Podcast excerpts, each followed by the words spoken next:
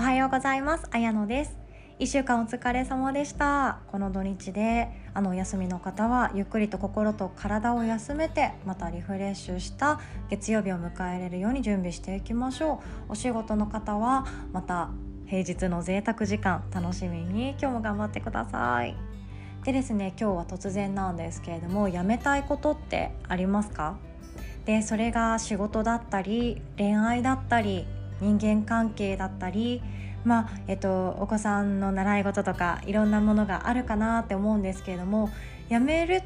ていう気持ちが湧き出ているのに人はどうしてもやめることができないんですよね。でやめづらいしやめるっていうことが悪に思われることすぐにやめて自分自身の心があいつはなんか情けないやつだって言われるのが嫌とかそういうことがあってやめたいって思ってもすぐにやめられない。明日こそはやめてやるって思ってもやめられない。そんなこともあるんじゃないかなと思って今回このお話にしました。で私も実際会社員の頃は仕事を辞めたいなって思ってもいたし毎日これが定年まで続くって思ったら吐き気がするぜとか思っちゃったんですけどもやっぱりその辞めたい辞めたいって思いながら今日も会社に行きたくないなって思いながら会社に着いたらもう自分がそういう辞めたいっていう気持ちがを考える。ですね辞めたいって思う暇がないくらい忙しい場所が待っていてで会社はそこに私が人員としているからどんどん仕事が振られてきて帰る頃にはくたくたになって帰り道にああ今日もしっかりと働いたけど明日は会社に行きたくないなみたいなそんな気持ちで帰ってた私です。でもあの辞めたいって思ってそうやってすぐに次へつながらないっていうのはその私たちの人間の特徴でもあるんですよね。で人間の私たちの脳っていうのは今現状が一番なんですよ。今現状が最高で今のままが一生続けばいいなって思っている状態があるのでもし変化しようと思ったり何か未知のことにチャレンジしようと思ったらいろんな刺激を送って危ないんじゃない？みたいな不安じゃん？怖いじゃん？っていうようなものを送ってきて心がどんどん不安になってしまうっていうのはあの正常な脳なんですよね。私たちは本当生きることそれが無意識のその潜在的な無意識の脳は私たちの命を守ろうとしてくれてそうやって動いていますなのでそういう心になってしまいますだから例えば私なんで引っ越ししてきてあのまあ今はもうだいぶ車の運転もまあ、ナビを見ずに行けるようになってきたんですけれども初めの頃はナビ通りじゃないと不安だしでもあのちょっとこっちの道行ってみたら何があるんだろう通ってみようかなって思って初めての道に行こうとした時に心がざわっときて本当にそれでいいの？みたいな。行き止まりだったらどうする？何もなかったらどうする？何も楽しくなかったらどうする？しかも苦手な一方通行だったらどうするみたいな。そんな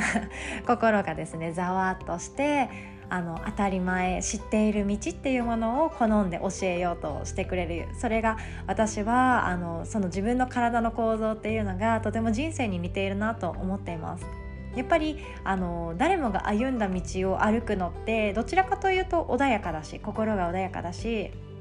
みんなが高校行って大学行って会社員になるってで結婚して子供を産んでっていうその王道ルートが一番歩きやすいように見えてしまうんですよね。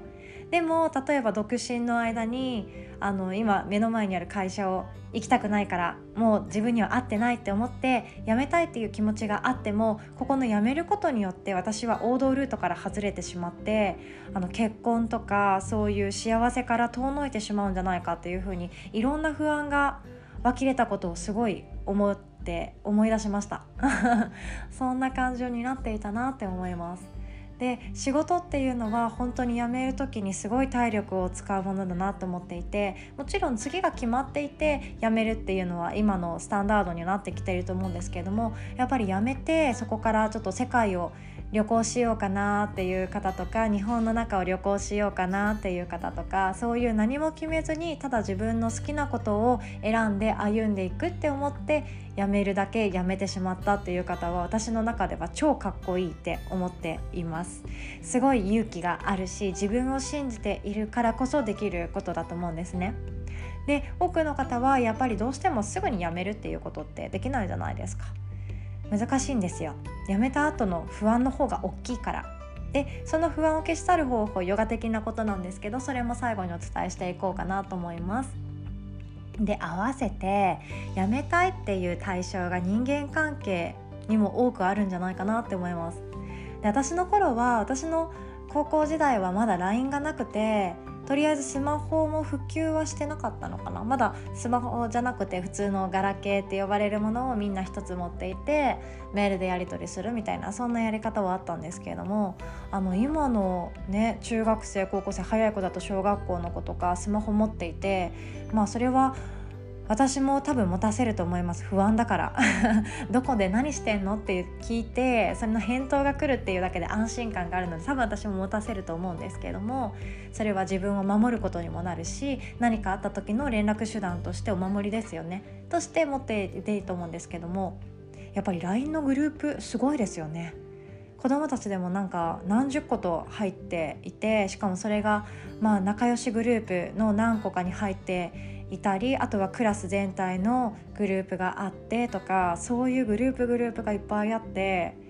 常につながっている感覚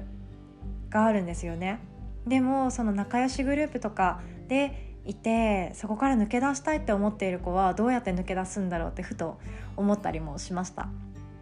大人になってからも一緒だなーって思っちゃうんですけどどうでしょう？で特にあの私はもうあの転勤族としてもうぬらりくらりと生きているので目の前の仲のいいそしてあの感覚が似ているなって思ったことを本当に仲良く楽しくあの毎日の生活を送れるって思うんですけども、まあ、ある一定の地域ではそういうママサークルとかママ友とかそういう絆が強いところもあるみたいで私の友達はそれでちょっと悩んでいたこともあったんですけどもそこから抜け出したいけれども抜け出せないみたいな。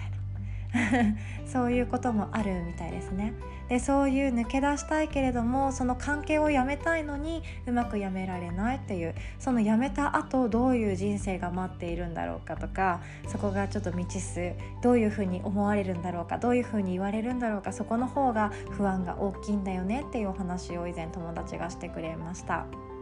であとは恋愛関係もそうですよね。例えば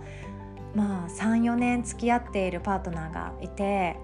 でもう34年も付き合ったらもうそろそろ結婚でしょう。って女の子は思っているのにあの男の子って本当結婚的歴がちょっと遅いのでもうちょっとねいろいろと仕事が安定してきて一人前だって自分が思った時に多分プロポーズしたいっていう感覚が多いみたいなんですけど女子的にはその付き合った年数とかあとは20代のうちに結婚したいとかありますよね。ある子はあると思います。で都内とかで働いている方はあの結構30代での結婚の方が多いかなって思うんですけど田舎は違いますよね。私も田舎出身なのでよく思います。さすがに34年付き合ったらもう結婚してくれなきゃこっちが困るし20代の私の大事な時間をもうどうしてくれんだって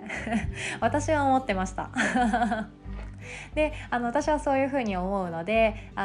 さすがにこの34年の元を取りたいっていう気持ちもあるしその人があの好きだから一緒のパートナーになってほしいっていう気持ちはあるのに自分からプロポーズするのもできないしプロポーズをさせようとしてもなんかうまく食いついてくれないみたいな。そんな感じの経験があるんですけどもでそこで例えばなんですが私は実際に考えたやり方としてはあの結婚する気がないなら別れましょうということを伝えたことがあります。でその辞める勇気にもなってくるんですけどもこの恋愛関係を終わりにしないかっていう提案ってすごい重たい話なんですよね。だって相手が「うん分かった」って言ってしまったら本当に終わっちゃうんですけれどもでもあなんというかもうしっかりと絆があって関係性ができていたらそこで「いやちょっと待ってもう少し待って」っていう話から始まりであの今後どうしたいのっていうような話になっていくと思うんですよね。であのその辞める勇気があるからこそ一歩が始まっていくわけなんですよ。であのこの関係をずるずると先延ばしにしていつかは切らなきゃいけない関係かもしれないしもしかしたらゴールインするかもしれないけど終わらせた方が自分にはもっと素敵な人が待ってるんじゃないかっていうような気持ちが少しでもある場合はそういうふうにやめるっていう想像から始めるのがとてもいいかなって思います。で結論を言いますとこの仕事であったり人間関係であったり恋愛であったりあとはタバコとかお酒とかそういうやめたいことがあるのにやめられない。その感情はですねそのやめた先の向こう側を目いっぱい想像してあげるところから始まるんじゃないかなって私は思っています。やめた先想像してみてください。それはドヨーンとか何ていうか悲しいような想像じゃなくて仕事を辞めてやめてみたらこんなにも一日の時間がとてもたっぷりあって季節も味わいながら自分の好きな場所で働けるような仕事だってたくさんあるっていうことに気づけるかもしれないしで人間関係もそこをあのきっぱりとやめるとあの女性は特になんですけれどもあのいろいろといざこざとかね文句言われたりとか陰口っていうものがさらに面倒くさいことになってくると思うのでやんわりとフェードアウトし始める。っていうこと。それかそこのグループのことが気にならないようなもので上書きしていく。習い事とか自分の興味仕事とかでもいいんですけれどもそっちにフォーカスを当てていくっていうことだけでも楽にもなっていきます。で恋愛関係においてはそのやめるを想像してあげると意外と楽しいって思いません？意外と道が開けていくんですよ。もしこの人とここで4年も付き合ったけど別れてしまったとしてもこの人は結婚してくれる気がない人とずっと付き合っていくよりはもう半年後にでも結婚しようって言ってくれるような運命の人ともしかしたら出会うかもしれない。そんなことも妄想できちゃいます。あら楽し。いでしかもあの恋愛においては自分がもしフリーに戻ったとしても世の中にまだフリーの人はたくさんいるわけでそこに出会えてないだけなんですよね。でそこでスマホで出会い系アプリとかもあるんですけど私はあんまり出会い系アプリ好きじゃなくてやったことないしなんかやってる友達のを見てそれは楽しいんだろうかって思う側だったんですけれども、ね、好きな人いたらすみませんであのそういうところでつながるよりかは一番おすすめなのは友達の友達もしくはその友達とかであの知っている人同士そして第三者的に見てあの人いいよって言ってくれるような人とあのこれから交際を前提にお茶したりとかデートしたりご飯行ったりっていうことをやっていくのがとてもいいかなって思うんですね。なのでそれをできるっていうのはフリーの人の特権なんですよ。だからその目の前の恋愛関係を終わらせてしまえばそれができるんですよね。そういう楽しさも待っているんじゃないかなって思います。やめたいって思うことをあのすぐにやめることはちょっと難しいかもしれないです。自分の心の整理や仕事だったら引き継ぎとかいろんなところに挨拶とかそういうものも関わってくるかなって思うんですけれどもやめたいって思うことが本当にあってこのやめたい気持ちで毎日憂鬱になってそのやめたい気持ちがあるのにやめられない自分があるっていうのが自己嫌悪の原因にもなってくるわけなんですよね。なのでやめたいものがある。そこにやめられない自分ではなくてあのやめた先をまず考えてあげる自分がいるっていうことをまず脳に伝えてあげるのが一番いいかなって思います。で以前もお話ししたんですけれども私たちの脳っていうものはそのイメージトレーニングで抱いた感情と目の前で起こっているものに対する感情っていうのはほぼ同じなんですね。夢の中で起きた出来事に対する感情と現実に起きている時の感情もほぼ同じです。なのでできる限り私たちが不安を招かないように未知のところへ一歩踏み出す時に不安が不安で埋め尽くされないためにもイメージトレーニングをしっかりとしてあげると自分の自分自身のそのの大脳はあもしかしたらいけんじゃね？っていうような選択肢が増えてくるわけなんですよ。ぜひともこのイメージトレーニングっていうやり方これはあのただ単に成功するためにやるんじゃなくて新たな自分の人生を一歩踏み出すためにも大切なことかなって思ったので今日お伝えしました。で合わせて私はやっているのは朝の5分間瞑想。何も考えないただの時間を5分間得るだけでもとてもすっきりしていて直感能力っていうものが冴えていきます。興味ある方是非一緒にやりましょう。であのまた12月のスケジュールもこれから作るところなんですけれども瞑想っていうものはあの私たちの本当忙しい人であればあるほど大切なんですよね。なのでその大切なことについて一緒に向き合える時間を作りたいなと思っています。で体って怪我をしたら絆創膏貼ればいいしマキロンすればいいしなんか薬も飲めばいいしなんかいろんなことがあるんですけど心ってすぐに薬飲んでも効かないし絆創膏貼りたいのにどこにあるかわからないものでそれはやっぱり傷の原因をえぐるんじゃなくて自分自身であのまずはハートを作っていく心を作っていって自分が自分を信用してあげるっていうところから始まるんじゃないかなって思っています。